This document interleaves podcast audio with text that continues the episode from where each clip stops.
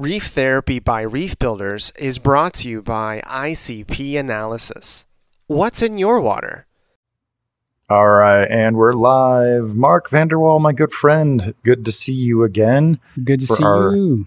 26th session, because we did 26th session last session, but we're saving that one for the holiday season, and we have to talk about some of the very big news of the week. But we're definitely going to parade through some pleasantries before we get to the topic of the hour. Does that sound all right to you, Mark? That works. Yeah. So you bought some corals, right? You bought some corals I and a did. device.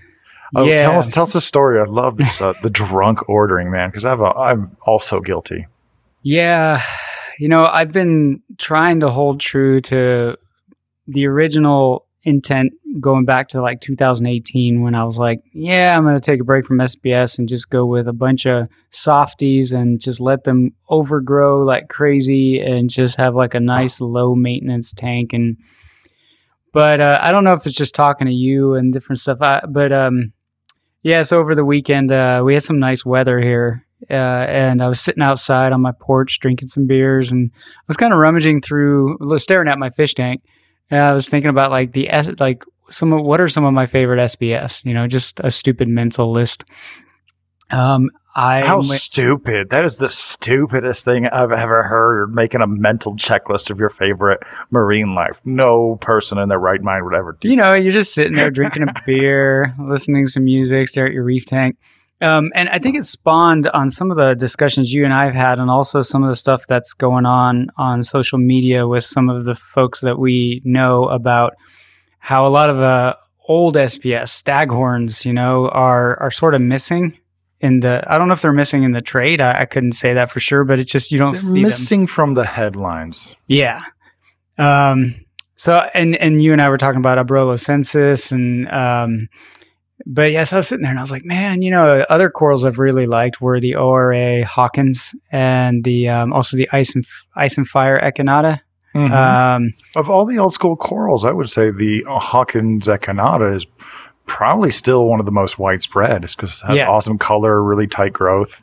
But you copped a couple? yeah, so then I was searching. I was like, oh, I wonder if like the ice and fire. I haven't seen anybody talk about that one in a while. I was like, I wonder if it's still available. And then I saw a site that sold both, and I was like, Mhm. oh man, you know, crack open another beer, and I just ordered them. And then I was like, well, crap, now I've got more SPS in my tank. But that's okay. It's fun. It is Um, fun. I mean, I think that's a sign not that you're not sticking to your guns, but that you're just engaged with your aquarium.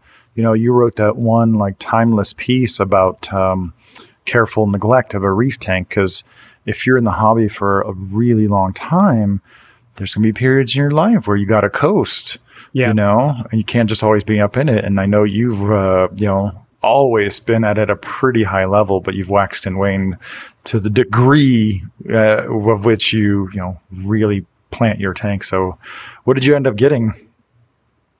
Uh, yeah, so I got the ice and fire, the Hawkins, and then um, just a coral that at one point was all the rage, and I just was like, you know, I've never kept that coral or any uh, any coral of that genus, uh, the uh, Space Invader Pectinia. So I just threw oh that in. nice very Um, nice I know, I know they can be uh, nasty with sweepers. Somebody said, but if you look at a lot of people's tanks including mine they are so glorious, but they're managed by kind of being relegated to the bottom or corner or side Yeah. of a tank. You can see it in a lot of people's reef tanks. It'll be front of the glass or side of the glass or very top left. It's like a galaxia, but just not quite as pugnacious. Yeah, well, it's a cool. You know, it's I've never kept Pectinia to be honest, so I thought you know that'd be a fun one to go with. Um, and then I think I talked in the past about uh, my gyres were so old, and uh, you know, back in the day I did use vinegars, and maybe that had something to do with pump cleaning and making things brittle. But the uh, the power cords that were submerged, the the submerged portion were really hard and brittle. So when I was swapping tanks, I noticed that I was like, "Ooh, I don't want to throw these in my tank anymore." Um, so I've been uh, coasting with a single Tunze uh, 6105. I don't know. Just a big stream pump. Is it a ball shaped one? Yeah. It's not. It's not the old like mini. No, no, it's the uh it's like the ball shape, but uh and it was doing fine, you know. I mean, um the two SPS I do have were encrusting and the flow looked pretty good cuz my tank's pretty shallow.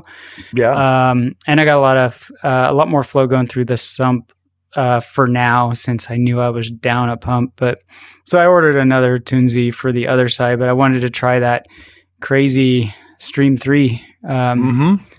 I don't know. I like weird things like that. Um, I, I don't mean to call it weird, but just unique things like that. Where, It's an original design. yeah, it's. I was curious about it. Um, so I ordered one of those. I haven't gotten that yet, but uh, excited to try that. I'm just throw that behind my rock work and let it go nuts and have a little more flow. Nice. Oh, it's really fun to see you tinkering, like exactly like you said you wouldn't. Yeah, yeah, I know it's bad. Next thing you know, it's not. It's not second bad. reef tank, and It's a great indication. I'm over here with like 20 tanks. You know, just I got I got nothing. You know, no room to talk. about um, well, that's cool. I went to I got a new coral also. I went to Aquashella in Dallas, and it was a really cool, balanced show between the freshwater, the saltwater, the livestock, and the manufacturer. So I really appreciated that. And they had a great lineup of speakers. Oh, you know, at this at this point, you know, obviously I love going to shows to see the corals, to talk to the, the companies and find out what's going on. But after such a long absence, it was just really great to get some FaceTime with Than Thein of uh, Tidal Gardens, of Sanjay Joshi, of Dr. Photon Man, you know, and Oh, yeah. just talk reef. It was that was my favorite part. But what's funny is I found one coral, uh, not at Aquashella, but the day before at some kind of get together at uh, Dallas North Aquarium. So shout out to DNA, Dallas North Aquarium, for shipping me a single coral for a really fair price. I've been looking for this coral for about three years. It used to be really common, and I think it's because it's more of an oceanic coral, and so it has a wide range, but you could find it in Indonesia if you went far enough offshore where Yeah. it's probably not the kind of corals you want to collect. And so I think they were coming in from Fiji a lot more. But the coral is a leptoria. It came in today. Um, so there's a maze brain, you know, and then- there's what I call a true platygyra. And I got a beautiful colony of that about two weeks ago from ACI.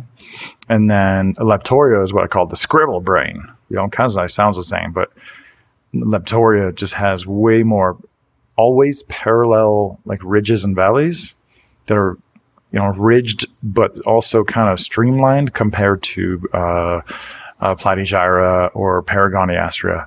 What I'm, I'm start I just decided I figured out how to win that battle. I'm just going to call it true Platygyra and false Platygyra because that's easy enough for people to remember. And then when they're like they hear false Platygyra, they're like, well, what's a false Platygyra? Oh, it's this whole nother world of you know maze brain coral. But man, it was crazy that, that this coral used to be you could just pick up anywhere, anytime. But you know, if we can't call Paragoniastrea by its name, the hopes that someone's going to recognize or notice a Leptoria are pretty slim. And it was in their display tank for they said like four to six months. Not not Oh, like a display coral for sale tank, not a display tank. Through the moment I walked in, I'm like, that's what I'm buying, and it's before Aquashella, and that is the only thing I'm going to get all weekend long. And I stuck to my guns. I only added one coral to my 1,000 pieces. That's a cool so much coral to grow big, you know, just to have a big old like colony. It's such a beautiful coral. This Yeah. one piece, it's just it's perfectly you know round, and it's kind of got a nice like uh, attractive asymmetrical kind of hump to it. You know, so you can enjoy it from all kinds of different sides, and it's that's giving me ideas. Nice. Yeah, I I see all these shows and my only annoyance factor is they always pick uh, weekends that um, would be hard for me to go as a dad. Halloween, I gotta take my kids trick or treating. Um, you know, I heard that from a lot of people. sometimes is on like a Labor Day like weekend. I'm like, come on, man! Like, I've heard that from a lot of people, but I actually went as the uh, Bob Ross of corals which I've been named a couple times, and I just kind of leaned into it, and it was really fun. Oh, I It was bet. so much yeah, fun. people dressed there was up a in Bob Ross of freshwater aquascaping there, Nice. and we I took saw the picture together. of you two together. Yeah, that yeah, was that was funny. just that was super funny because I have my you know little palette with some small kind of artificial corals glued on, and then he had his much bigger palette with like pieces of fake, you know, on plastic plants glued onto that. And I was like, hell yeah, man, we definitely have had the rate exact same idea, but in our own lanes. Yeah, if it was just on a more random weekend, I could be like, "Hey, honey, you mind if I go to Texas to a reef show?" And my wife would be Mhm. like, "Go for it," you know. But it, you know, it'd be a hard sell to say I'm gonna miss that. Yeah, Totally get that. but I also get that that adds some thema- thematic flavor to the show too, and makes it a lot more fun. So I get it. I don't know if. I'd want every single any show. I wouldn't want any show to fall on any holiday year after year after year, um, except for you know my B Macna and Labor Day because I'm ambivalent and it's really close to my birthday. So just bundle it all up into one nice long weekend, and uh, I'm okay with that. my first Macna back in 2000 was on my wife's birthday, and she was nice enough to let me go with. I mean, she came along, but she was bored out of her mind. Oh no! I'm sure you had to make up for it for a while afterwards. Yeah, but you know, that's when I knew she was the one. And no, actually, I knew that before, but it reinforced it. There we go. So one other thing that people are always asking me about is just because because I don't necessarily update it that often, but it was some of the first few videos of like specialty tanks that I showed off here at the studio. Is people ask me a lot about my Christmas tree worm rock tank, Mm. and it gets like a, an annual like revamp. Where I'm, not doing anything to the tank. I just take all the pieces out and I just do a little bit of grooming, rip off some sponge, just kind of reset the plate that they're on, and recalibrate Yeah. the corals that are in the tank with them. You know, if I had much fewer corals, I would turn it to a lot more aesthetic display.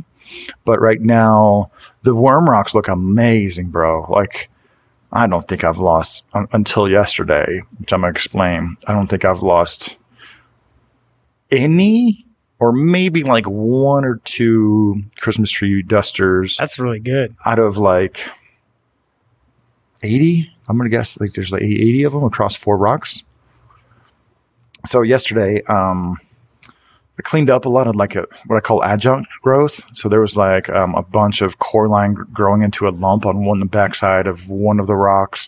There's always like a little bit of valonia i mean after a year i got to clean up a little bit of valonia in between the tubes. It's like it's not even tedious at all. It's Yeah. actually when you do that very little minute amount of picking once a year that's a labor of love. I'm all about that. Um what else? Um i decided so there was this so you got to realize these christmas tree worm rocks there's not just like a factory made perfect bundle of the spirobranchus uh, feather dusters and coral right it's a piece of live rock that happens to be 80 to 90% corals with some commensals living inside of it so there's barnacles, there's coral hermits that are cemetery, but they're basically hermit crabs. And then there's all these different colors of Christmas tree feather dusters or worm rocks. And then there are other species of feather dusters. You know what I mean? Yeah. Um, so they're like, you know, one of the rocks um, is denuded. If, from day one, I didn't have the coral was struggling, but the worms were fine. So that thing's been basically a bare rock for a long time. Um, one piece has Porites and like a couple like Caribbean flower anemones, uh, sorry, Pacific flower anemones. They're just two different shades of green. And then one of them had a palythoa growing off the side of it, you know, like the nasty type, but it was just nice enough to save. And because it's like a weirdo palythoa strain that grew off of this rock, I decided to preserve it. Um, I started putting it on the under the saw, but it just I wish I'd gotten the Gryphon XL. Anybody's looking at a, a bandsaw for corals, just get the XL. Don't ever look back. I wish I'd gotten the XL. There's been so many occasions where if I just had a couple more inches, it'd be like such a clean cut. But yesterday I decided to cut those off as cleanly as cleanly as possible. and I knew I was risking a few feather dusters on the side, right? They had to be removed. And if I picked at them really, really hard, it would probably activate a lot of um, palytoxin to be exuded, putting me in danger, putting the whole rock in danger, putting the studio in danger, you know. So I decided to cut the, through the whole thing, knowing I was going to cut through a, a, few of the Christmas tree dusters. Because if I let them grow, they would just take over that whole rock, and that that would be all she wrote. But Yeah. I was really surprised because I cut through, I think, three tubes. And I definitely cut the the ass end off of one of them because he was kind of hanging out both both sides of his hole, and I think he eventually slipped out. But the others had pulled back into the rock far enough that after the cut, they just came back out Oh, through really? the through those new holes. So long story short, I I revamped that um, that tank. It's like a it's like a it's like a thirty long, you know, three foot long tank. It's got just nice basic gyre plate in the middle, but it's kind of turned into my um kind of a, like nicer frags kind of go in there. So I've got um some oculina in there. I've got my uh, snake polyps, um, a couple of my favorite zoanthids and kind of big lineup of um, all of the Gonioporas that I have as frags. But I say four of them probably ready to graduate out of there. And uh, I've got like a nicer little small isolation of like fancier Galaxia. So I've got this really cool Galaxia that I had to cut down not too long ago. I decided to save every frag. And so I have three like single core light frags that just look amazing. It's a gold Galaxia with a green, like a bright green mouth. It's one of the nicest glasses. And they're like in between these couple varieties of branching Galaxia. So I've got this, it's a very small little rack, just fancy Galaxias on there. So the tank looks amazing. You know, Nice. It's like there's not really any algae to get. There was no aptasia problems. There was very minimal sponge growth. Actually, you know what? The most irritating thing I, we had to remove was some um, non-pulsing xenia. Anthelia, I don't know. It was is one of those octocorals, you know, kind of grayish, and I think we got it all this time. So You had a Bye-bye. Starcki damsel in there too, right? two of them. Two of Yep, them. Okay. two. Australian I star guys. Uh, got straight from Quality Marine, and I think you and I know that that was always such a cool fish. It was like the purple tang of damsels. Yeah. I, I always, remember hey, the wanna- first one I ever saw in person was when I visited you in uh, South Carolina, and uh, you you helped negotiate with the uh, local fish store manager, you know, to get the price down a bit on it.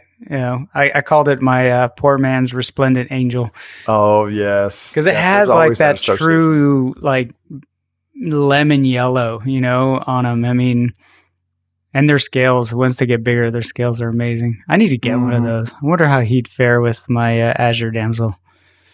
I don't know. You sometimes with those, Azure? yeah, and sometimes with those chrysipteras, they they do pick each other off over time. I've noticed. You know, you can get like a, a group of them, and things will go well for a while, but they'll start to pick each other off, even though they're the nicer of the damselfish. So I totally forgot. I thought about you when I was um, at Dallas World Aquarium.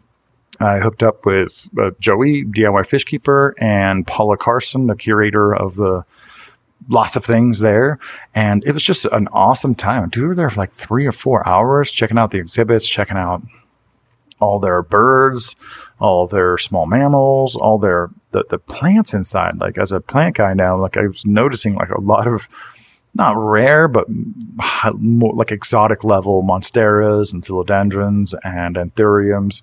And they had this uh, Orinoco crocodile. I had no idea they got that big. There was one there that like he'd make short work of eating you, not killing you, eating you. He was uh, 20 feet long. It was incredible. But they had a lot of rare and exotic fish. And that is, I think, one of the last times I ever, ever saw true wild uh, latezonatus clownfish.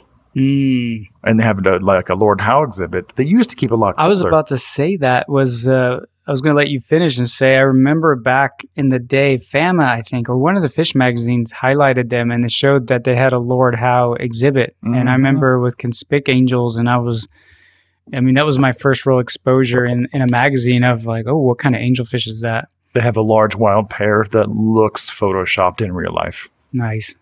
But they had at least one wild latezonatus. That's the wide bar or blue lip. And then there was like three pairs in the back. Like, you know, getting it on, bringing it on. I think they were F1s. I was looking at them from the top of the tank and I couldn't see the white bar, but they looked a lot better than the funky tonk captive raised uh, latezonatus clownfish that you've mentioned many times here um, on the Reef Therapy podcast.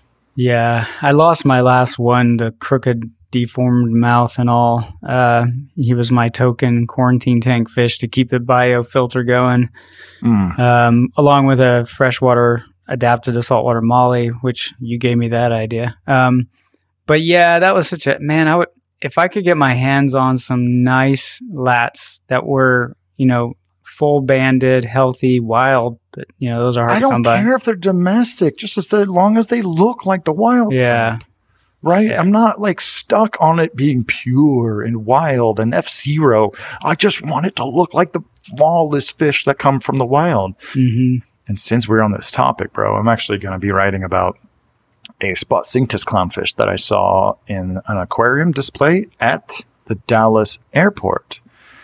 And finally, this fish made me realize that there's a story or a conversation to be had about, like, how shitty are we going to let captive bred fish be? I know I'm not making friends right now, but man, this thing had like just like more than a bulldog punched in faced. He had like a big old flared gills. His body wasn't in the right shape. His fins weren't. I mean, obviously the bars is a spot cinctus, but man, this thing looked like like a, a science experiment. It really did. And you see that, I'm just like, I'm it's just making me wonder what is the bottom, right? What is the floor for the quality of some of these captive raised fish? Because, like, man, that fish looked like it was actually hurting to be Yeah. alive, to breathe. That's how my last was, man. Uh, the final one, the other one was worse uh, as well, but um, just the crooked jaw, the punched in face, uh, it struggled, you know. And um, yeah, I mean, I I was um, the tank it was in was developing a bubble in the seam, so I just you know again it's just a twenty gallon. So I went to Pets Petco and grabbed another one, plopped it in its place, moved everything in. And uh, a week later it perished and i i could blame myself for disrupting its environment. But i mean it was a hot swap right? Like the the biofilter everything just transferred over the same know, water probably like a probably like an elderly person living on life support.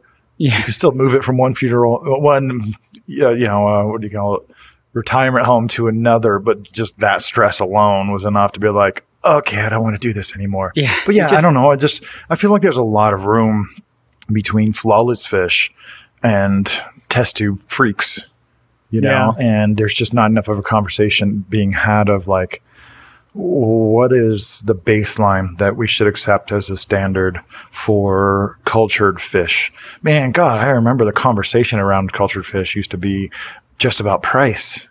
It was only like the messaging was like, oh, please pay like five dollars more, ten dollars more for a forty or fifty dollar fish, you know, to support aquaculture. And now it's like the quality is just atrocious. I'm, okay, um, some fish are atrocious. No, it's not across the board, but some cultured fish look nothing like their wild counterparts. Yet they're priced at like three, four, five times what you can get them from the wild.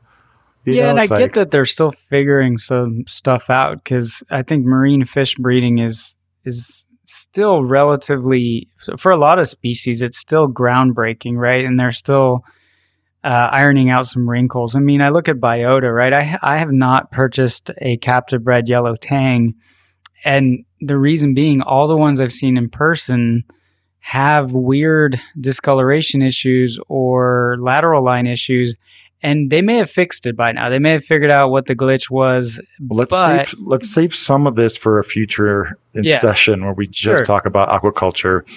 But I think the problem is they're not trying actually, because if you look at Bali Aquarich fish, they're raised in such a way that they're like, except for the fact that they're an impossible hybrid, they're practically flawless, uh, you know, specimens of the species. Very few captive breeding artifacts, and my umbrage is that they're not even trying to make a perfect fish.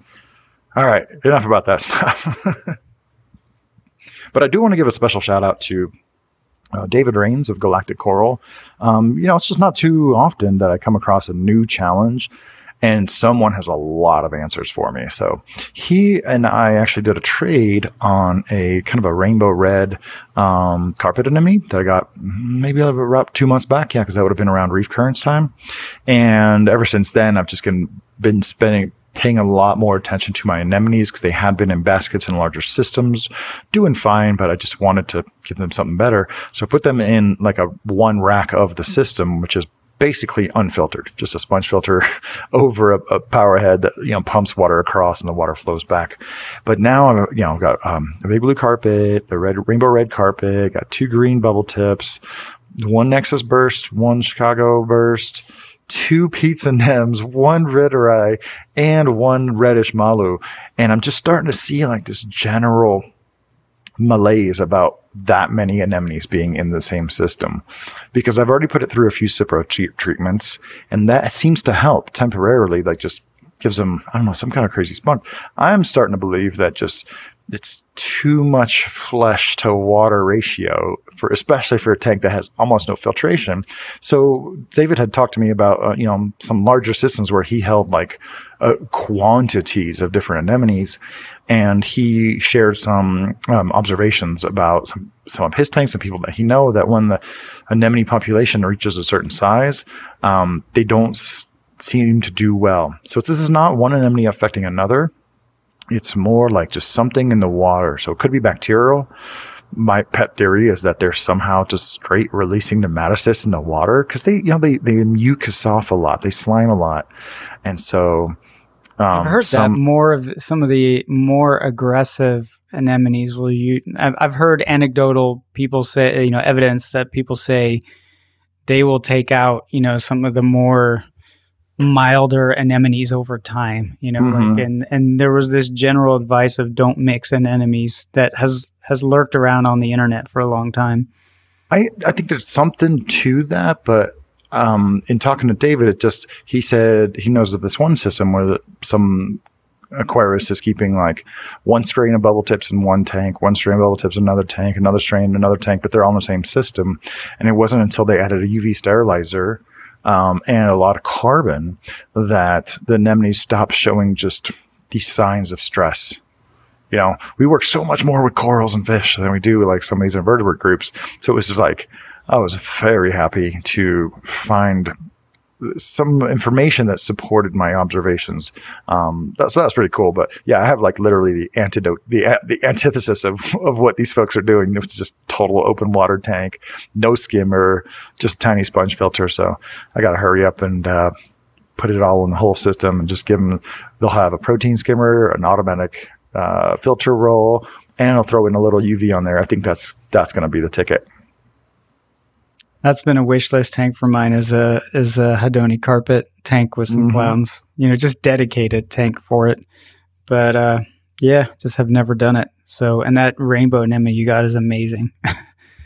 it's amazing carpet. when it's like not feeling the, the weird proximity of the other anemones. Yeah. But granted, I have a lot of anemones in like 30 gallons of water. No matter how spread out they are, they're not touching. I just, yes, I think it's reached critical mass. But I'm glad I'm learning all these things about keeping a bunch of anemones together because I'm now like, all right, we got to turn up the system, give them more volume. The thing is, I could keep them in the same exact rack. I could keep them in the same exact rack, but now it, then it'll be diluted into 120 gallons overall with auto filter roll, with you know all the things that try to diffuse whatever kind of um, you know either stinging cells or or chemical warfare that's happening purposefully or incidentally. Yeah, I told you my um I don't maybe not on the podcast, but um I had ordered some um Ricordea Yumas um a few weeks back uh and it was interesting because I put them in my established little propagation slash coral holding quarantine tank, you know, to look for bad things. And I noticed as I was taking them out of the bag of the frag plugs had some dino strands on it. Uh-oh. I was like, well, whatever. You know, ever since I start went back to keeping my tanks at 81, 82, dinos don't take a hold anymore in my tank. And that's how I got through the whole dino hell. And that tank blew up with dinos. And I was like, man, what the hell? Um, I bumped the temperature up just one more degree and it didn't seem to be doing anything and I was getting kind of frustrating frustrated. But then yeah, I checked uh 2 days ago and it was gone. I'm like, Oh, cool. So it it you know self corrected, but it was just interesting that this pioneer I won't call it an algae obviously, but this this kind of thing that people refer to as a um, temporary problem, new tank syndrome, uglies, whatever. Back to that discussion of people having persistent issues with them, it came in almost like a pest, right on coral Mhm. and blew up the whole Mhm. tank and then eventually it just ran out of steam and died but there was no changes to the actual tank itself right there was no changes to the chemistry nothing uh, no water changes nothing so it was interesting it was just like hmm, okay um, but you know i'm glad it happened in that tank it reinforced my idea of keeping my corals in a little temp tank for Just a week or two isolation, Yeah. observation. Yeah, absolutely. let that crap work itself out and now i can put those frags in my main tank so yeah uh, interesting to share Speaking of small tanks, you know, there's again, there's been a lot of discussion and about the reef aquarium hobby being very expensive. So, just took the time to put together a sub hundred dollar little nano tank. yeah It was so easy. So, I mean, obviously it's easy because the rock was already colonized and everything. So I just plopped it in like, okay, you live by yourself now. Um, but yeah, I think I was super conservative on that one because you could have a 10 gallon tank lying around. You could probably find a lid.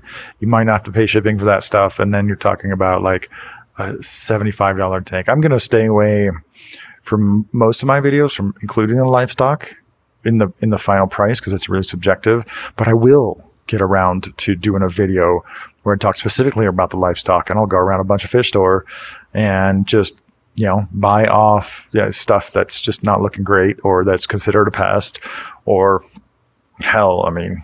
There, I mean, there's so much to do in that space. I'm, I'm looking very much looking forward to it. You should do a medium sized tank on a budget i mean you'd have to have a little bit more of a budget but um, i think that would be a really good conversation starter of um, you know you can accomplish like a 50 or 70 gallon tank where you have room to acquire uh, some interesting corals and keep some Mhm. interesting variety of fish um, and have amazing looking tank but really don't need the, the only thing that scales up uh, in my opinion is lighting um, but Yeah. from a filtration standpoint you can get away with the same methodology right um, but that would be kind of, that that's something that I was thinking of doing, but then I'm, I don't know. I just I would want to run it for a long period of time and let it develop, and I don't know if I really have the appetite to do that right now. So I will never do that again except for my forthcoming acro tank. Because um, I have enough tanks to keep me you know busy That's so true, that one yeah. I want to set up and it's going to be you know a lot of flow. So I just want to verify that I'm cool with the aquascape and uh, you know 400 gallons of water in the treatment before. But when it's time man I'm going to load it up. I'm tired of like cutting these these staghorns getting too tall. I'm like all right let's, let's plant everybody. I think I got a few boxes of uh, cornerstone rock being shipped to me straight from Aquashella, Dallas or Dallas area. So we're looking forward to that. And it's just, you know, what's funny, dude? Like uh, Planet Aquariums had a booth at Aquashella, Dallas with the tank exactly the same dimensions as mine. And it had a tank for a sump. Basically, I don't know what it was. Uh, they said something like people were asking for glass sumps. And so they just turned one of their 100 gallon tanks into a sump. I'm like, that's exactly what I want. I want the I want the four or five foot long glass, you know, sump filter. Yeah, that's that's exactly what I want. So I'm I'm really leaning towards finding any container that will fit just to get it going. And then having a janky container and having it going is going to motivate me to spec out, you know, the sump that I actually want to use because I have everything else. Rocks, corals, not lights, but you know, lights can come. Um, but yeah, so yeah, the the it, the nano Iwagumi setup was really fun. I was surprised how many people really, really got a lot out of it. Um, Uh, uh, one commenter said they'd never heard of a feather duster worm.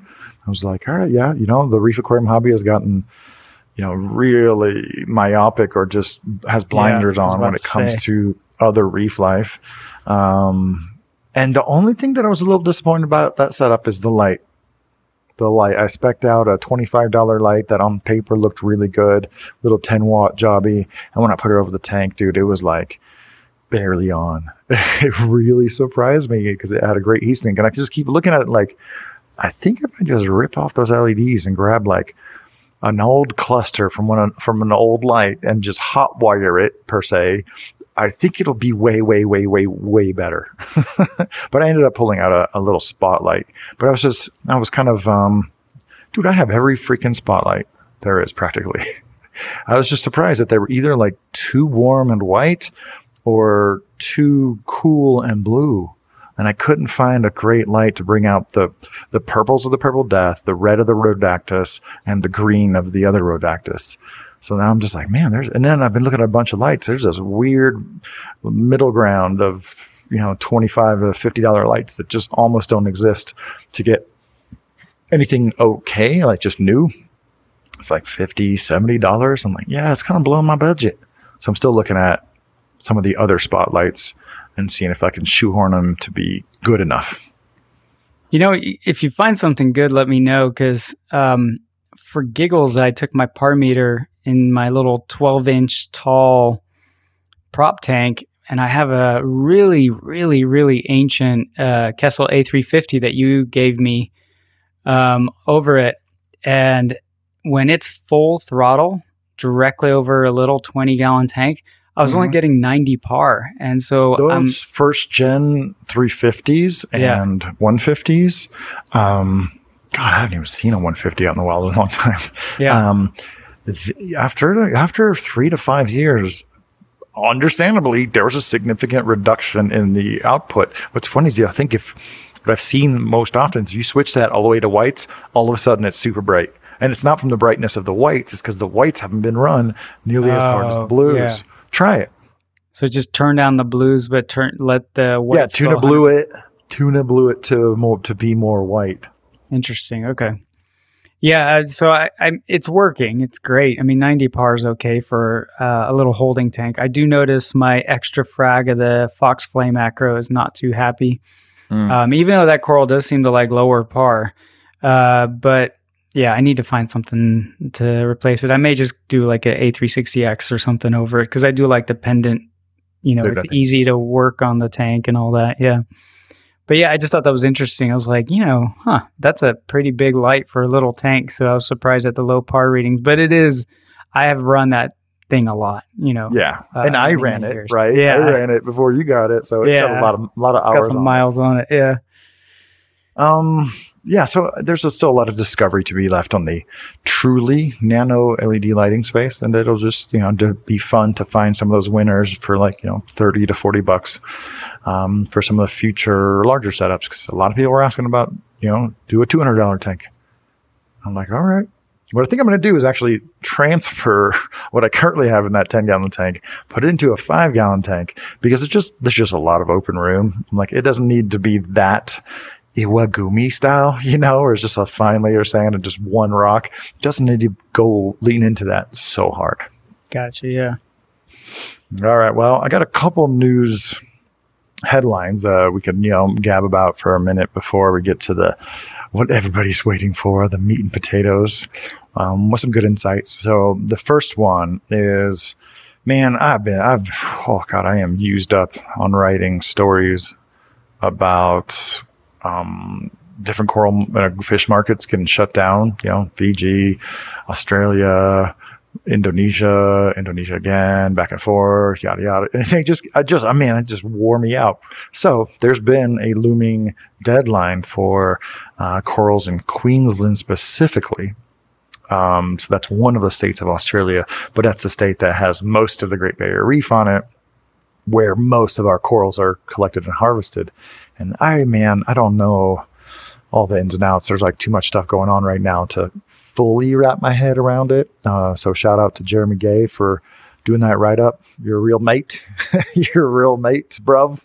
he wrote he wrote it up on Reef Builders and dissected all the information because I got one email that had like seven PDFs and each PDF like linked to other PDF and it was like, oh man, I'm not going down that rabbit hole. That's too much right now.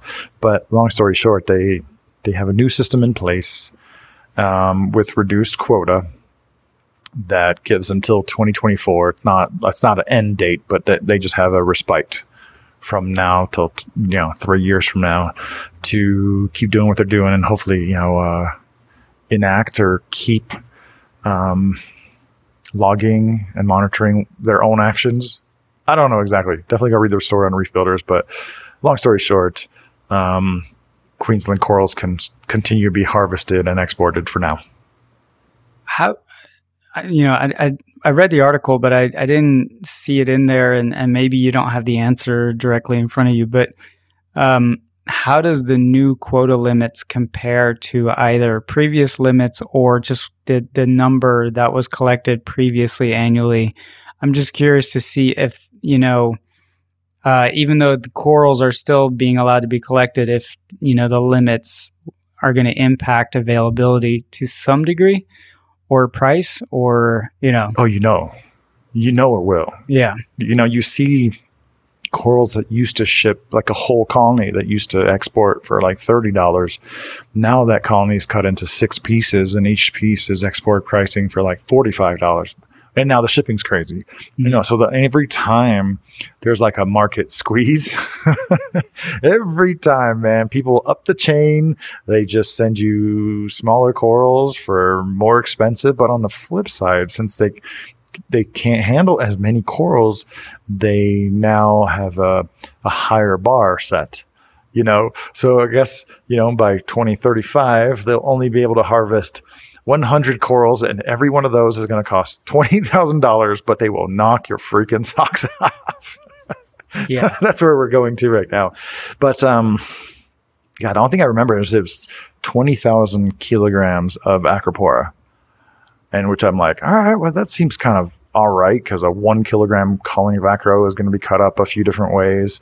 But there was another one that was kind of massive, and I don't remember what it was, and there was only like seven or eight hundred kilograms of it. I'm just like, oh, I think it was Duncan.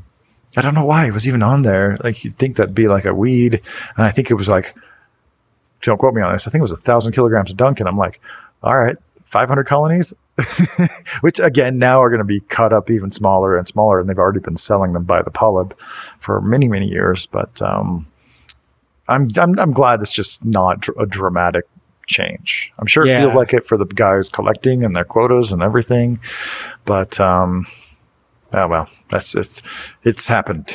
It is it is past. Yeah, and you know, some good that might come out of it is some of these corals like Duncan's instead of doing chop shop on wild colonies, it you know, if the value shifts, then maybe there's more um, value in in the aquaculture route with something like that because that, that's a fast growing coral. I mean, relatively, right? It's sort of like candy cane. Everything else, it pops. No, it's heads. not like candy cane. It's not like candy cane. It grows steadily. I wouldn't say it grows fast. Ah, I felt like it did, but you know, I don't know. I, I keep things for a long time and ignore them. So mm-hmm. I look at it and go, "Oh yeah, that's that thing went from two polyps to ten polyps." But um, but yeah, I mean, uh, maybe maybe more in line with like a blasto in terms of growth. Um, mm-hmm. but yeah, it's you know, it's not the end of the world at least. Oh, what is the end of the world though? Is the diseases spreading through and killing everything that's not an acro in the Caribbean. And this has been, you know, an alarming oh, decimation of coral populations in the Caribbean. And I know a lot of, you know, those corals have already been, not all of them obviously, but a lot of them have been plucked from the ocean and put into like aquarium arks, like we've been talking about for freaking 30, 40 years. Now the scientists are just giving it a crack. it's just they're going to be you know the experts here soon uh, without too much inclusion from the aquarium hobby they will have single-handedly saved the corals but no um so there was a story this week about a coral ointment to be applied to corals that suffer like the slow necrotic tissue loss out in the ocean And you know, at first I'm like, oh man, that's that's pretty cool. I want to learn more about this treatment. But then I went to go look at the price, and you're just like, what is happening? What's going on right here? So, man, I don't know if there's just like one or two decimal places off, but a a 400 gram jar of this ocean ointment. That's what they call it, or coral ocean ocean coral ointment. Coral Cure ointment base 2B. So I know they did a lot of trials, but I'm pretty sure that was with tax money, right? Tax dollars of researchers working at public aquariums. Everything's publicly funded. But some group called Ocean Alchemists, somehow they they went straight to a pharmaceutical company to find this elastomer that could be applied to the the perimeter of corals where they're receding. And if you incorporate a amoxicillin into it, um, it releases the antibiotic for like three days and stopping the infection with like 86% rate. So it's not even like this miracle cure. But the cost to treat 20 meters, that's 60 feet of reef, is $346 that's not counting anybody's time to go down there and actually do the thing. That's not counting the boat time or gas tank fill or the uh, air tank fills or the salaries of people to go out there and like fix the reef. So to fix 2,000 meters of, or to treat 2,000 meters, so a little more than a mile of you know coral edging, um, that's fifteen thousand dollars for this stuff. And I just I don't really understand because Ocean Alchemist. They're working with some pharmaceutical company. Um, and again, I went down this rabbit hole, but forgot the exact parties. And for some reason, the shipping of 400 grams is $150.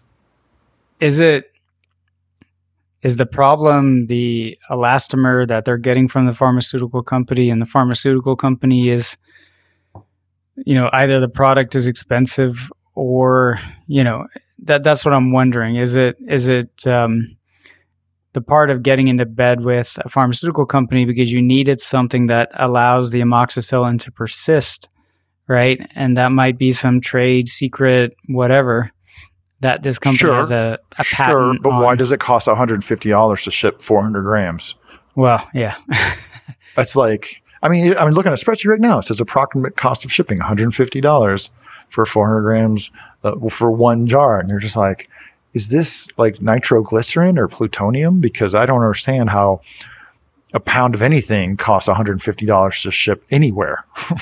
anywhere, you know. does it have to Um, be frozen like the Pfizer vaccine? You know, like they got to ship I- it I on dry ice. it- I think it does need to be refrigerated yeah, but that doesn't even include the cost of the antibiotic. And I'm just like, man, there's something fishy here. And the fact that they, again, like you said, kind of like partnered up with a pharmaceutical company and they went to those people's people and said, this is the thing that we need to do this other, this, this task. And yeah, maybe it is something funky. And I'm just over here thinking, I'm wondering, I'm like, if there's like an Lorenzo's oil situation. So I don't know if you remember this movie from Mhm. the 90s um, where it was dramatized, right? So I'm not sure how true it was, but there was a different treatment that cost twelve dollars or like twenty thousand dollars that kept people's lives, kept people alive with a rare um, a neurological disease.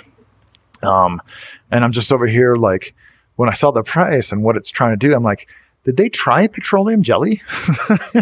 did they just try because they need some substance to apply to the perimeter of corals that are receding to, to also will release this this this media. So I'm, I'm I have some confidence that if I drill down, it's not as bad as it sounds. And the optimist in me is actually trying to focus on the fact that just the very concept of using something like, let's say, epoxy or superglue or mixed with um, uh, a treatment of some kind, there's got to be some applications in the aquarium hobby when you have something that's receding really slowly. We already kind of do this to some degree, right? With our superglue band-aids Mhm. minus the whole bacteria stuff. So what if what if the, the the tissue loss disease in Caribbean could be fixed just by like big old pipes of freaking super glue? You could literally just super glue around a thing. There's no way it's going to cost three hundred and fifty dollars to treat sixty feet. Did they even read like any aquarium like treatments for like what we do when we have coral loss? You know, I think w- when you see this price, I just I can't help but think that someone knows that this is going to be paid for by government money, by tax dollars. And they literally, in some of the press release, they, they say proprietary ointment. At least they tell you they're using amoxicillin. It's just, I don't know. But it, it got my gears turning about, well, hmm, maybe we could do something like that with, uh, you know, for uh, aquarium corals on a larger scale. Like, say you had a chalice that was receding a little bit and you gave it a couple treatments, you didn't know what to do. Um, yeah, maybe there's something there. You can just be able to kind of button it down with something that has a antibiotic uh, actually mixed into it and so that's the, the, the, side I was trying to focus on. I was like, ooh, this could be a, a really cool technique.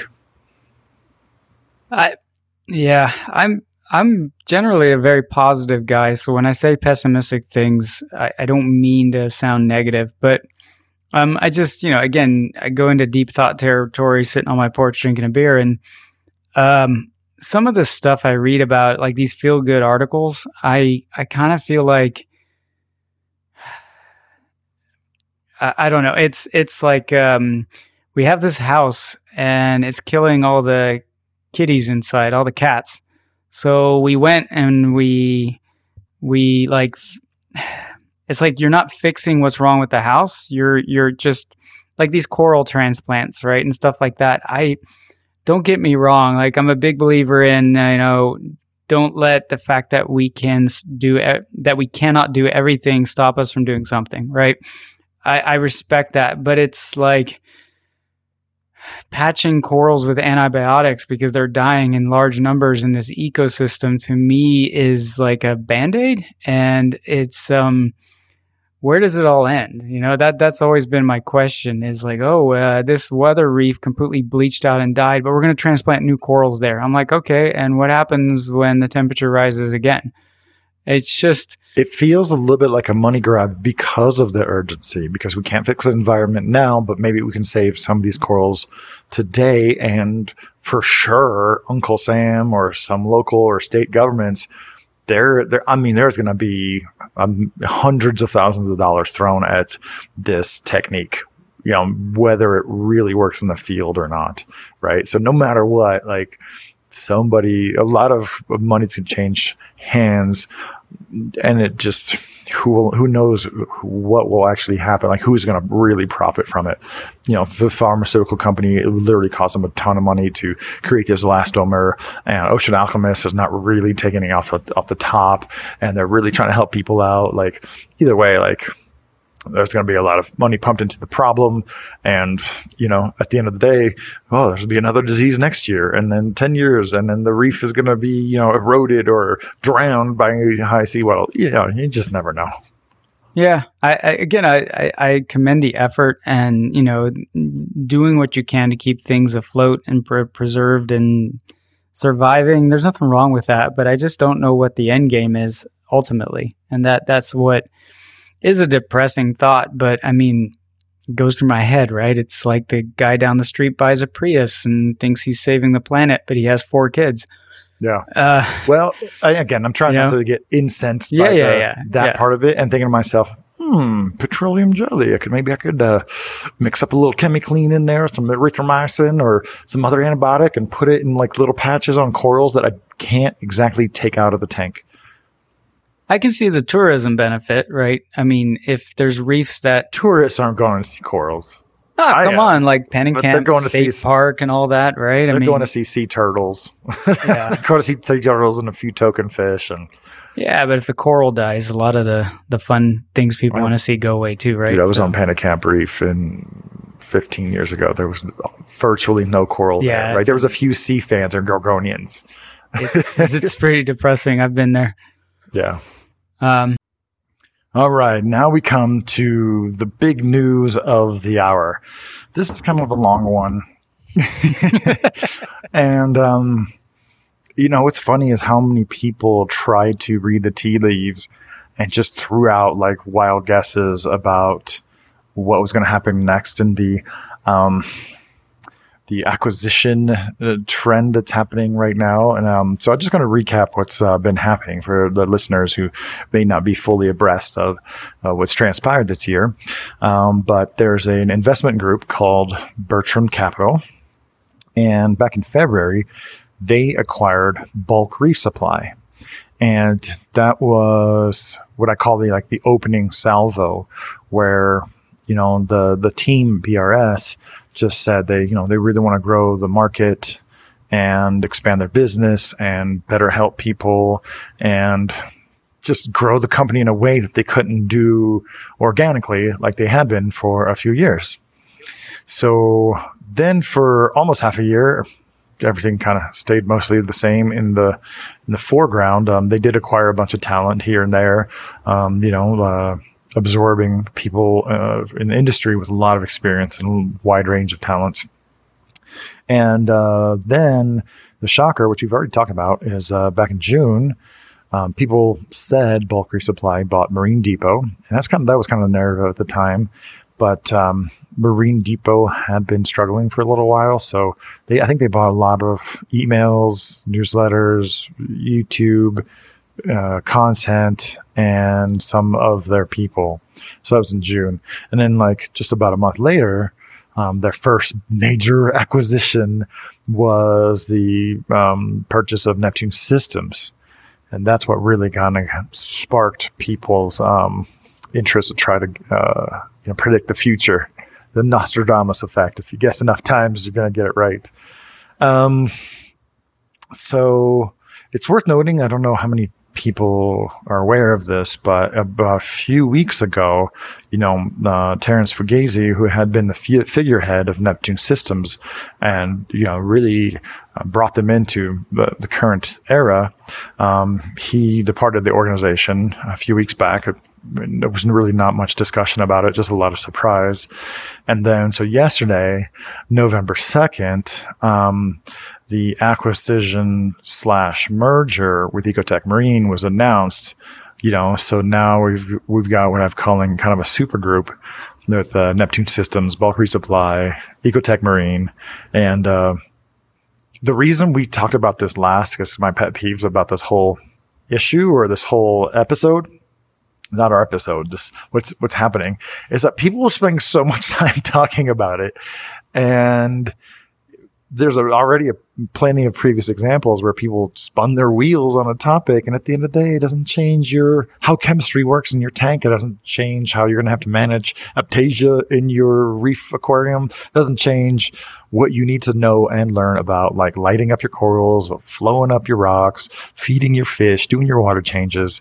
And I just, oh man, I feel like there's a subset of probably every hobby uh, with hobbyists that spend way too much time talking about it than actually doing it. But I mean, we are a culture where we get into flame wars about bare bottom versus sand, right? So I think the the topic that's was, different. That is different. At least that's technique. Yeah, it's at methodology. Least you're, at least you're furthering some arguments towards a common goal. But what was your thought when you first heard about this? Um, so I agree the gossip is overboard, or the speculation, I guess, is overboard. Um, I, when they bought Marine Depot, I, it was, if you're in the business to grow, it made sense, right? Um, it made sense that, uh, and, you know, I know like we can get into the, kind of confusing state because a lot of people talk about bulk reef supply being the buyer versus Bertram. Uh, my impression is that bulk reef supply is probably advising Bertram on some things. Who knows? Maybe they're not. But um, in the end, that doesn't matter, right? It, it's if you are investing in a bulk reef supply and there's a struggling competitor that you have an opportunity to buy at a good price, that made sense. I think when Neptune happened, that was a bit of a left turn for a lot of people where because mm. it wasn't just like business business it was also brands and products and yeah it was vertical integration right yeah. it's um we now own something that we sell um and then they doubled down with ecotech and i don't think it's I yeah, I mean, again, going back to deep thoughts on the porch, I certainly have some concerns about it, but not like I wouldn't even call them concerns, right? I, I, I have some of my own speculative thoughts of where again, where does this all end, right? But nobody knows, right? So so it's not I don't I don't know. I, I don't I, I'm not gonna lose sleep over it. I do feel like um I feel like when you're in a room and and there's all these voices about companies and product direction, right? There's really loud voices about innovation and ways that, you know, they can do things in new markets or in ways to be more competitive. And there's voices in the room on, you know, how do we increase our profitability? How do we make production more streamlined and make it more efficient and uh, make our net revenue better, right? Um, and the the only problem is is like the the whole tagline of um, less competition is good for the consumer, you know, because now we have synergies between the companies and we can innovate more. I believe that's true, right? I think we're going to see hopefully Ecotech products play nicer with Neptune and vice versa. That would be cool. Um, I, got some, I got some points on that. Yeah, but um, less competition inevitably makes some of those innovation innovation voices over time, maybe not immediately, in my opinion, probably quieter in the room. And from a capital investment point of view, when you are competing against less entities for for your dollar, right? Buy this light instead of our light, or buy our light instead of their light.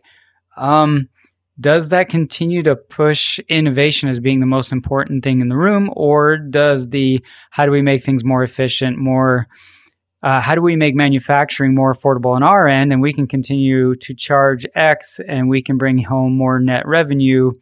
Those voices do tend to get a little bit louder.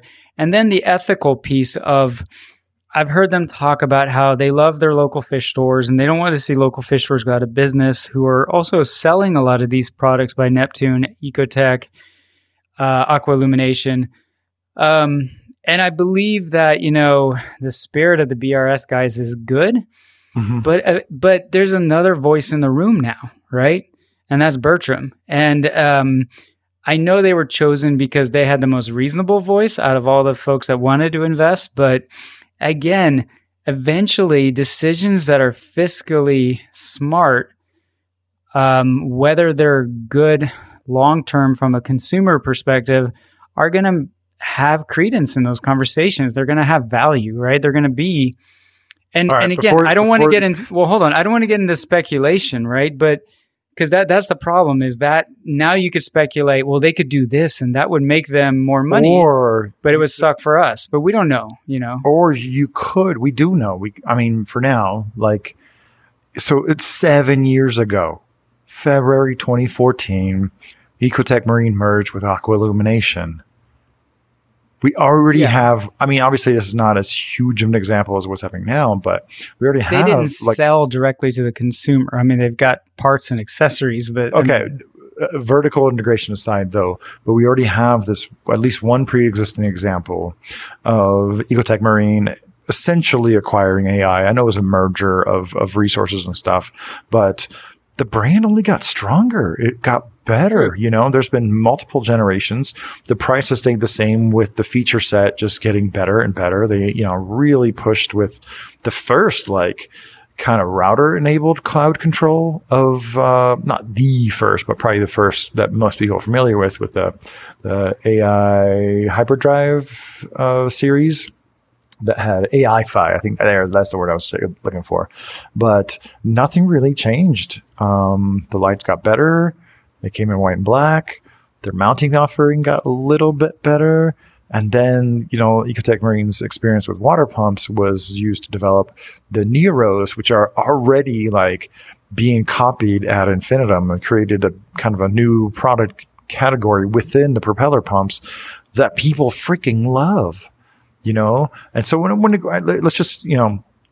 But it's important to have to that for the conversation, though. It's important to have that for the conversation before we look at the the greater picture of the vertical integration and selling the products that you own. Yes, that, no. that is that is a, a yeah. tricky one.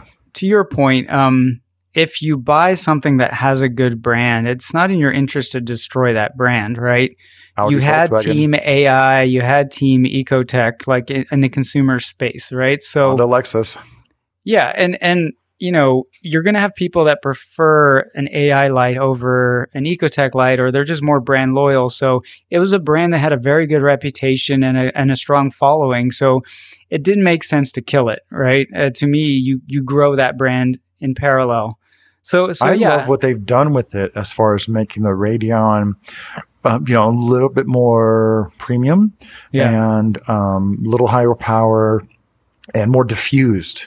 Right? They made it like a, a blanket of light, whereas the clusters of the Prime and the Hydras just got smaller and smaller and smaller within the same form factor. That was really cool. Um, but yeah, we're right around the corner. I think some users of Mobius Beta already have um, control of AI products like Hydras and Mobius within. Uh, sorry, uh, Hydras and Neros within Mobius. So that's that's really really cool. But a lot of people don't even know that they're you know essentially the same company, and um, yeah, you know, like I, I don't know. I, I, really feel like this is for the best. Um, somebody said this was a jab, and I did not mean it as a jab. But when um, Bulk Reef Supply says they want to grow the hobby, and that's why they took this money, yada yada yada. You know, in my mind, I'm like, ah, I think they kind of just want to go public and just you know build something grand and big and and massive. But when Ecotech Marine says analogous things, like I really believe them because I've known the guys. Um, forever, forever since you know since they launched the first VorTech pump, and I know that a lot of the challenges that they've faced over the last ten years was producing the products that were already available. Right. And that one of the few things that disincentivized them from making new products is they could never catch up. Well, not never, but they just, they were always running to catch their own tail. They were always running to fill orders, to expand, expand, expand, just to build the existing catalog of water pumps. You know, I mean, don't you think we should be on a VorTech 45 by now?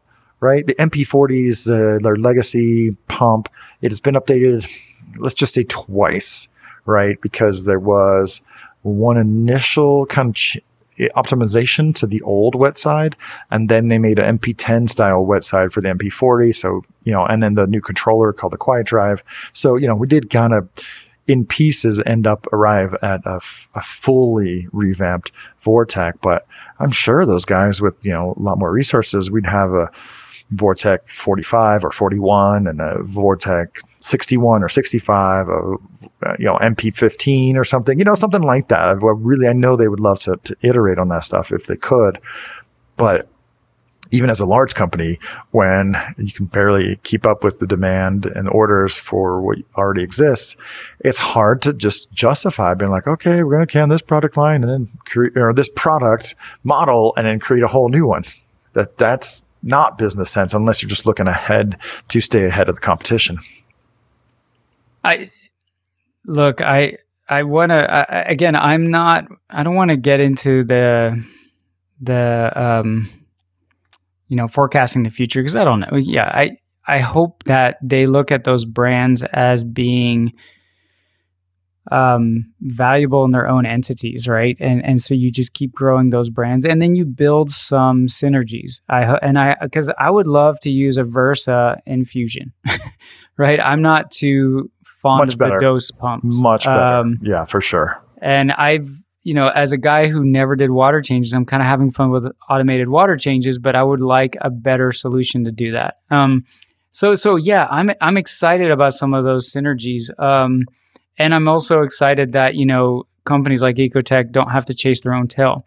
I'm just curious, you know, if are we going to stick with the same rhetoric if they buy an aquarium manufacturing company if they get into the livestock business. Like I'm just curious, like are we all still going to you know, getting in getting into the products and the selling and the content creation, I think that's all still dry. So, man, I don't have a crystal ball either, but I don't see them getting into the livestock because the you, you just so much less bankable. You know, it's I mean, you could do your own aquaculture facility, and you could still have like a pest, you know, a wave of pests just pass through and just burn up all your crop, you know. And But how many? um, Okay, how many dry good brands can they buy before? I guess you become a little bit skeptical. I'm not even worried about it. I totally expect them to Buy more. incorporate incorporate a, uh brand of consumables. You know, additives and salt. It would be silly not to to to have that whole package. Totally expect them to create or start their own um, uh, aquarium brand. Like be that seems like a shoe in, no matter what they do. Um, but kind of going back to the uh, interoperability, I think it's just in some ways it's like this is like a reverse divorce. Like I'm not, know, not, I don't know how many people are really aware of just the campiness that occurred between the Neptune Systems, you know, controller fanboys. Give me that gray and orange, and then uh, everybody else, you know, uh, especially the Ecotech Marine side. And no matter what you thought about either side, now we're all in one big happy family. I, and I know that was- the companies was- will be. The companies will be siloed for a while. Yeah, They yeah, and that- that's why I think short term. I don't think it's going to change much. I, I think it's ten years later where the mission statements start to shift a bit. But I was really excited at the prospect of one day Ecotech uh, coming out with um, the, the the the finishing pieces to make them essentially a controller ecosystem to take on Neptune. And I'm a Neptune user, right? I love my Neptune. I love Fusion. Um, but I, I'd like to see that kind of jostling between the two and them pushing each other. Um, and hopefully behind the scenes, the synergies and the integration actually sort of pushes things forward in the same cadence. Mhm. Um, but yeah, that was one uh, that was one thing where it's like, well, are we ever going to see what Ecotech can do in the controller space, or is I it think more? I have those answers. okay. So I'm actually traveling to Eco to Bethlehem, Pennsylvania next week, and I had this stuff planned to go do some like mega collabs, sending them some corals like for months. So this, this, this, the timing of my trip is like they almost closed the deal for me. I'm not that vain, but it's Yeah. great timing. So next week I'm going to sit down with them and I'll have like the the real one on one, and um, we'll find out a little bit more. But I, I'm certain that the companies will remain, you know, mostly siloed in terms of operations for a while. For, for the foreseeable future, but like some really easy steps is now that the the beef is essentially squashed. Um, I think we could see a, a module that allows the Neptune systems uh, platform to control, you know, Mobius en- enabled devices really quickly. Or um, I think now that they have cloud Wi-Fi, you know, control of Ecotech Marine products, it could be as simple as a cross-platform handshake. You know, like it might not even need any hardware. I don't know what's the best implementation, but I do know that those two things are possible. And I wouldn't be surprised if, you know, it's less than six months before something like that comes out, right? They don't have to be married to each other, you right? Like this peg doesn't have to go in this hole, but these simple things, um, like the smart communication handshake or whatever, I think we could see that sooner than later because it doesn't cost anybody anything except for a little bit of coding time. I say that. I say well, that and as a if you non-coder. can bring developers from both sides into a Mhm. room, right? Give them some some Zoom calls and and let them start sharing more because they don't have these you know com- competition things keeping them from talking to each other. like so I'm gonna go a little bit out on a limb here. Like I know the Ecotech guys are doing well, right? They've been doing well for a while. They're pretty well established in Bethlehem, in their towns, and so what I mean by that is I don't think they're motivated by more money. I think they really want to finish the mission, or at least get it to a stage of completion that they can feel good about, you know, this um, journey that they started on. And so I really do believe that they are motivated by the resources. Like, all right, for example, there's this massive chip shortage happening right now, and they've been um, searching for comparable chips to use in their controllers and lights and things. But every time they find one that they can actually buy that's not the stock one, they have to like rebuild the the PCBs. They re- have to rewrite the code and they have to do all this work just to keep the engine humming where it had been before the chip shortage. So they're doing all this work and making no progress. And you can imagine how much stress it the owners of any company experienced over the last you know 15 months or whatever with all this uncertainty. And so for them to be able to buy into um, you know a larger piece of you know commercial inertia um, i man i don't i don't i don't blame them you know but like one perfect example of how more resources should allow them to create more and more diverse products is like a lot of folks who visited Ecotech Marine over the years have had seen the prototype Versas just running in some of the workshop rooms. Those things were like the least guarded secret in, you know, the aquarium, uh, grapevine, basically. I think it was running forever and ever and ever. And so, like, for sure, if like this deal had happened back then, dude, the Versas would be, there'd be like multiple different models of Versas by now, right? They'd be so well established and they still can't keep track with production now with the chip shortage. And so I say it was in um, developmental limbo and now it's in production purgatory. And I've even seen Versas go, you know, brand new for 300 on eBay. I don't know if anybody's actually paying that, but imagine if they had the kind of resources they're about to have access to now. And I under, I, my understanding, again, don't take this as gospel, is that it was more of a buy-in than a sell-out. They don't have overlords they will have a corporate daddy, you know, like uh, uh, John Oliver likes to talk about on Last Week Tonight. So you know, there's they'll have to answer some folks, but I feel I think they're going to be able to do what they do, and I just, I man, I'm looking forward to just seeing a lot more Ecotech Marine products because they just haven't disappointed. Yeah, like I mean, I said from the start, it's nothing that I'm going to lose sleep over. It's more just it'll be interesting to observe over time, right? Um, I, I, you know, I don't. I think the gossip is, or the speculation on on forums that I go to is a bit out of control. But at the same rate, I don't want to discount their emotions about it because mm-hmm. I can see there being. I, I, can understand some of their concerns as a consumer. I I, I do. I, I'm not going to discount that. And you can say, well, like, let's see how it all plays out, or we should trust them. And I think a lot of people were when Neptune happened, and then Ecotech just sparks it all over again, right? And so that was my question: is if they buy three more companies, like when, when, uh, when do you start to say, "Well, how you know what are what are the long term implications of this?" What right? are they and, worried about? Are they worried that LED lights are going to continue to cost a thousand dollars a piece? Are they worried about the MP40s are going to continue to cost like four hundred freaking dollars? Because we've been paying top dollar for the you know basically like the Teslas of aquarium products, the I Apple think- of aquarium products. Um, wait, wait, wait, and these guys have nailed and cornered the premium space. Like, what do you think they're going to do? You know, they've worked so hard to create their own assembly lines and SMTs in house in America to produce their own products that keep the quality high. You think they're going to offshore all that stuff? Like, uh, that's no, they, no, they I have the premium market cornered, and they're going to continue to do that. If anything, a lot of their their know-how is going to trickle down into um, mid-range and budget level aquarium devices. That would be my prognostication. Uh, yeah, I, I think I don't discount, or I mean, sorry, that's not the word. I don't doubt the intent or motives of Ecotech people, bulk reef supply people, Neptune people. Um, I just what I'm trying to say is there's another voice in the room, right? That ha- is incentivized by different things. Mm-hmm. Uh, and there's nothing wrong with what they're incentivized with.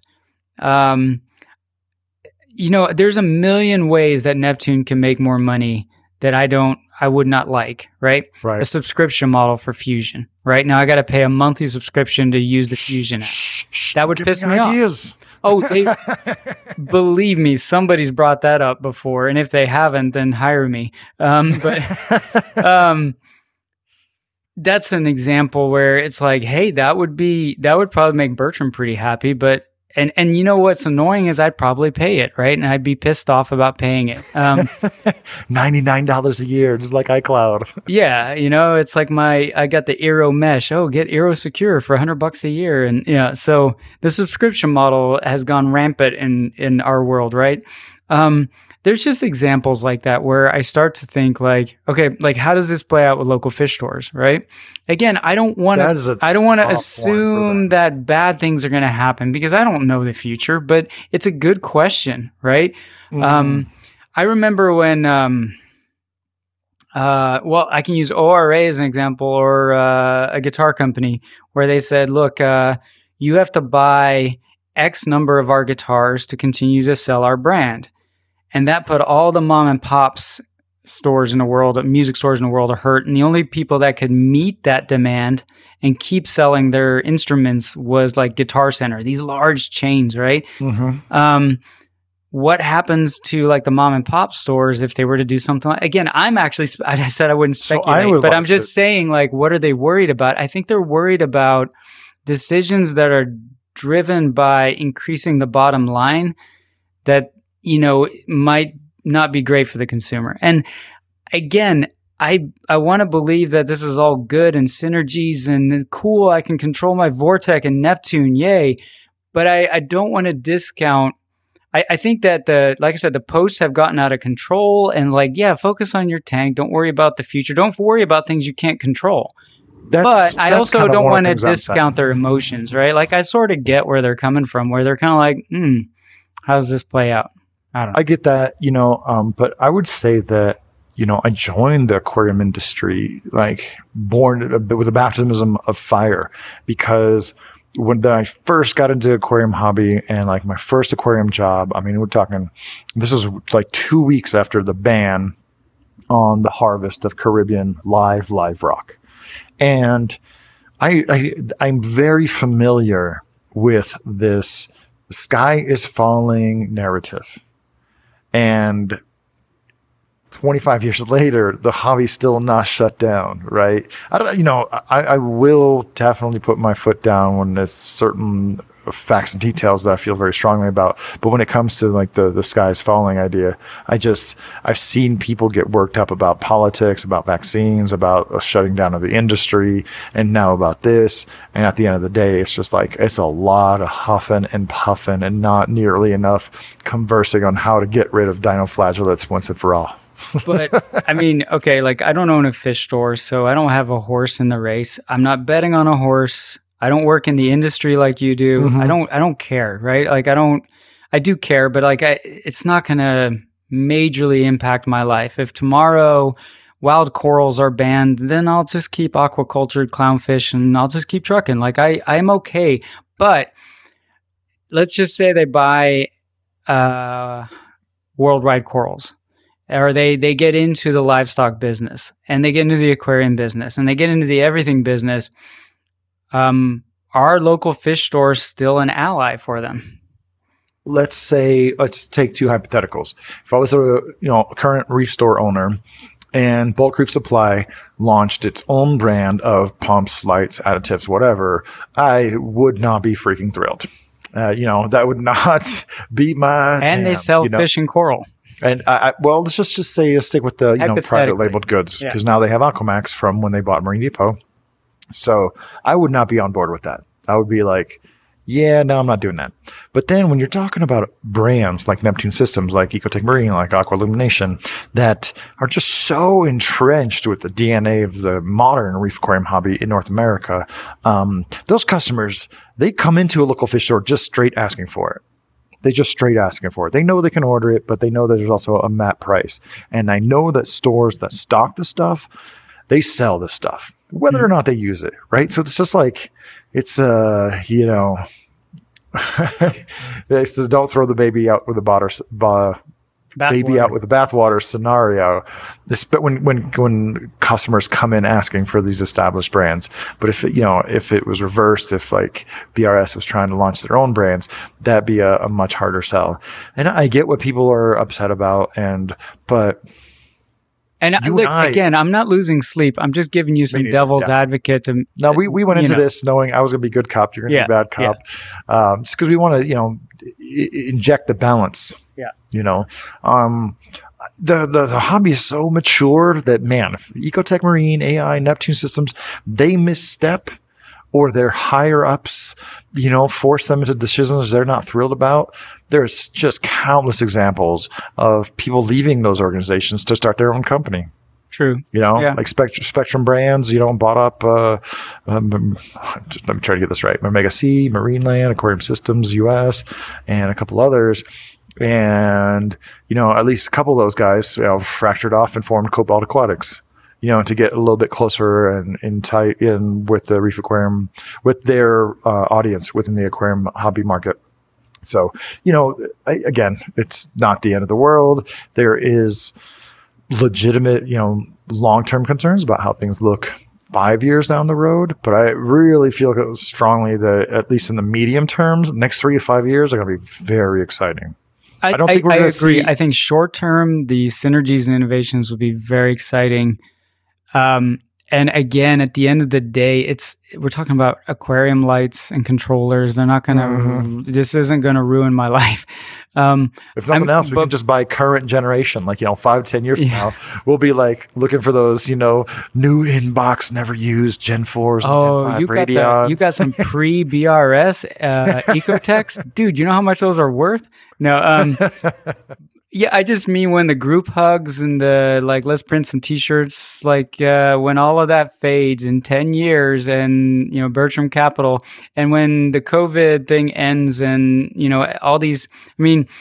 All these hobbies have gotten out of control because everyone's at home, right? Like it, the ho- this hobby benefited greatly, um, but you know when when life somehow goes back to normal, like if if this hobby loses steam, I'm just interested to see how it plays out, and it could all be great, and you know, whatever. Between you and me, this hobby's not losing steam. Like we've seen it, seen it grown from like this super oddball niche where the biggest conference of the year could only attract like 80 people to now there's innumerable conferences with thousands and thousands of people, you know, every year. So I don't think it's going to go back, I- but uh, yeah, I, I think I think we'll be all right. I think we'll be all right. it'll be it'll be at the end of the day, it'll be interesting to observe um, the people that are like, oh, I'm not, I'm I deleted my bulk supply account. Like I, I'm not on that camp, right? I I uh, I like their videos. I like the um, I like buying stuff from them.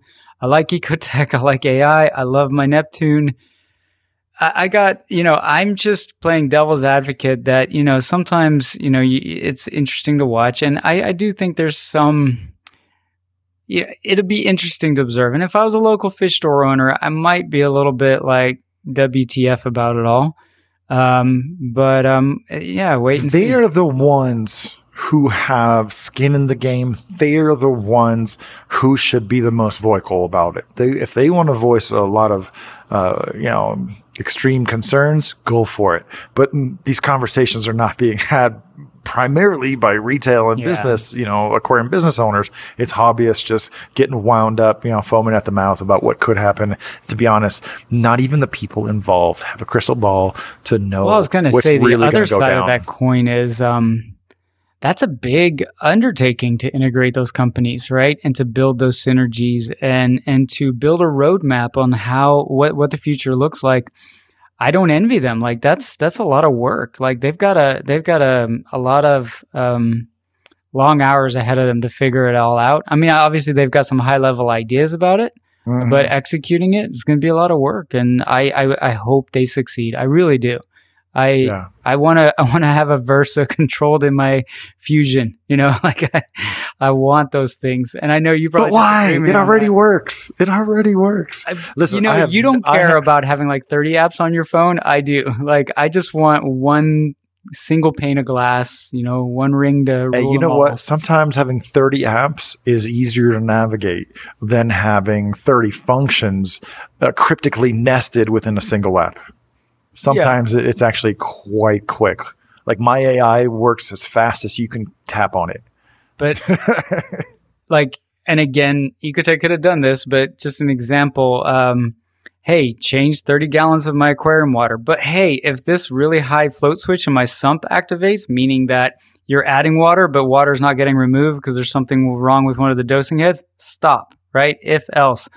Um, those kind of things. Hey, if you detect water on the basement floor where I'm draining my uh, old salt water, stop doing the water change. Stuff like that, right? It's the integration of different indicators and and acting on them and that's what I've always I believe loved these Fusion. companies are going to operate mostly independently, but there's just going to be a lot more friendly communication and cross pollination of talent and ideas to make the mothership. The, I'm calling it the super group. I believe they're going to be forming a holding group, you know, between uh, Bertram Capital and these other companies. So it'll be, you know, kind of like a super band of, you know, whatever companies they, they pull together. Um, but yeah, I think the, I've said enough about about it. You know, I think there's a lot of examples where this is going to be positive, and you know, we just have to have faith, and you can't really help it. Uh, definitely the the super group of Neptune BRS Ecotech AI, they got some some splaining to do to the local fish stores somehow to assure them that they're not going to eat their lunch, you know, with their fully vertically integrated company. And uh, I'm not one of those kind of stakeholders, so I, you know, a lot less is riding on it for me. But know, I got my products, the my tanks look amazing, my lights work, my flow pumps work, my dosing pumps work. I'm, I'm happy. Yeah, I mean it's it's just I honestly I think all the forums it's just something fun to talk about. The people that get really irate, I don't get. The people that want to speculate, I get because it's kind of fun to chat about. Um, I don't have any skin in the game either. I'm I'm just a hobbyist. I don't I don't have a I don't you know Casual advanced hobbyist. I am. I mean, if it all goes to shit, uh, like it's okay. Like I'll figure something out. You know? Oh, we'll fall back on our DIY roots like we you Yeah. know, started this hobby I don't need a Like, no controller, deal. you know, I'll- Pull out some. You know, I'm sure somebody in China is building some LED I will lights that are rebuild my good. and- my open source ish Aquadyne. I will just make it work. yeah, No, it'll be good. But no, this is a really good time to have a session of reef therapy and just chat us all out. I hope this kind of touches upon you know a lot of things that people have been thinking about. And like I said, next week I'm going to be at Ecotech Marine. I'm going to do some sit down interviews with them for our channel, for their channel. Um, and I think a lot more details from their own mouth will really uh, go a long way to um, just getting people just to cool their jets and just feel better about the situation, which it took me it took me a little bit by surprise because I didn't really see them going that route, but just talking to them for 20 30 minutes I understood how it really made sense. I mean it's so much work no. Oh, from an owner's perspective, and like you said, um, carrying chasing- the company oh, on your own for yeah. 15 years is I think that's what they're up to now. That's a ton of work and if anyone who's a small business owner um, or even a large business owner if you have to uh, carry that yourself you know how good it feels to have help Oh to yeah. you know get into the next chapters of your company's uh, history. Yeah, and hopefully they listen to this, and hopefully uh, your time with Ecotech calms things down just in time for the next announcement of an acquisition. well, it also depends what they say. You know, I, I could, oh, we could sit here and like speculate, and, but I just would much rather just go over, feed my fish, and see how my corals are, see how my new leptoria, you know, scribbled brain corals looking. That I'd rather spend my time doing that than, you know, throwing darts at a. Uh, well, think about all the board. companies that are really no more that we used to worship, right? I mean, PFO, like I was all about their um, metal halide ballasts, and I, I guess IceCap is still around making turf scrubbers and stuff. Um, I don't know. There's just a lot of um, hell. I used to use Coralife salt when I started. U R I. Ultraviolet Resources International. Yes. I'm starting to collect VHO lamps because stores are throwing them away and they're like, hey, do you want this? I'm like, yep, I got a spot for them. I just, I got the ballast. I just need some end caps. I need a wiring harness and I'm going to revisit some VHO reefs sooner than I think. I'm, I'm not. I think these companies, and I hope they do well, and I think they will. I, th- uh, you know, the the limited number of people I've met behind the scenes all seem like really smart, passionate people. So I'm not saying they're going to fail. What I'm saying is, all the crap I used to run my reef tank on, those companies really don't exist anymore, Mhm. right? But I'm when still I, when in I was hobby. at uh, man, uh, Euroreef E- is gone. ETS is gone. ETS is gone. When I was at uh, Dallas World Aquarium, you know what I saw behind the scenes? What A precision marine Precision bullet protein Marine. skimmer. Remember the HSA And they're in? Texas. I mean, they had ads out. I mean, Yeah. recently as a couple years ago, I remember writing stories about things they were doing as recently as like three or four years ago. So I don't know if they're like totally gone, but that used to be one of the tops, you know, definitely one of the tops. And uh, yeah, yeah, nothing is forever Yeah. except change. So cheers to that. I don't know how a better way to put, draw the curtains on this um, seminal uh, session of reef therapy. But Mark, thanks for hashing it out with me once again. As always, thanks for having me. Cool. And thanks everybody for listening. Make sure to uh, rate us if you listen to it on your favorite podcatcher. Um, YouTube is a great place to engage us in comments. I think we'll do a little Q and A section. Uh, you know, a forthcoming We gotta uh, get. episode. We gotta talk. Uh, we did promise books too. We gotta get Yep. that back up there. Yep, we'll get on it. Cool. Well, until next week, bye, Mark. Bye to all the listeners and viewers, and we'll catch you next time.